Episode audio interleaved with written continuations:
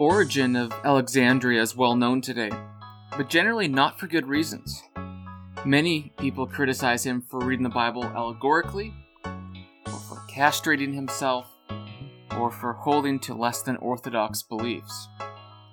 Actually, the thrust of these accusations is incorrect, but that's not what I want to focus on. I want to focus on a part of Origen's story that is less well known, and it is a story in which he suffered greatly for his faith in Jesus Christ.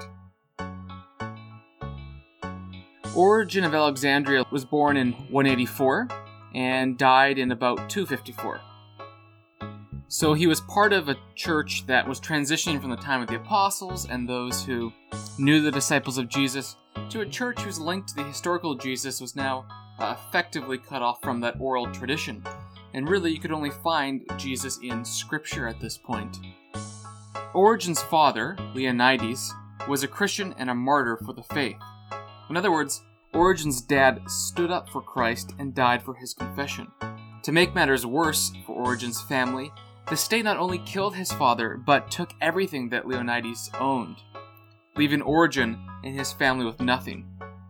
So Origen had to support his family. And Origen encountered persecution. There is one account of persecution in the city of Alexandria, where Origen lived. Now, the Christian leaders all fled the city to avoid this persecution, but Origen stayed while a young man at the time. And he taught the Christian faith to those who would listen, and people came to him in droves.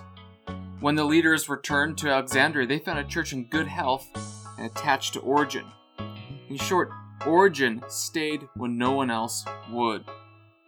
Origen grew up in an environment where your faith cost something, it could even cost your entire life.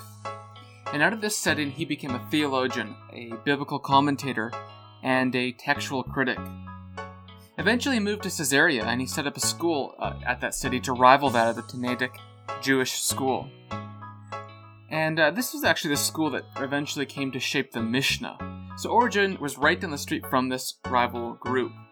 And he apparently talked with them. In fact, he learned Hebrew from a Jewish person who may have been part of this school. At this point in Origen's life, he already knew suffering. His father died for his faith, his former city suffered persecution, and now he himself was about to suffer personally. But the Romans learned that simply killing Christians didn't stop the faith. The blood of the martyrs was the seed of the church, as Tertullian had said. So the Romans had a different strategy. They didn't want martyrs, but apostates. So when they took Origen, they made him suffer. John McGuckin writes He was tortured with special care, so that he would not die under the stress of pain. He was chained, set in the infamous iron collar, and stretched on the rack, four spaces no less. As Eusebius tells his readers who knew exactly what degree of pain that involved, and how many dislocations of bones and ripping of sinews it brought with it. Yet Origen never caved, not once. He was a man cut out of stone. And when the rack tore his body apart, he continued to confess his faith in Jesus Christ. So he knew suffering in life, but glory in death. After the torturers finally gave up on Origen after months of torturing his old and brittle body, he was 69 years old after all. His body, sometime after this torture, gave out, and he died a confessor for his faith in Jesus Christ. Well, here's the point it's easy to look back on a man like Origen and just call him an allegorist, out of step with us today. But remember that he suffered for his faith and never gave in. Can you say the same?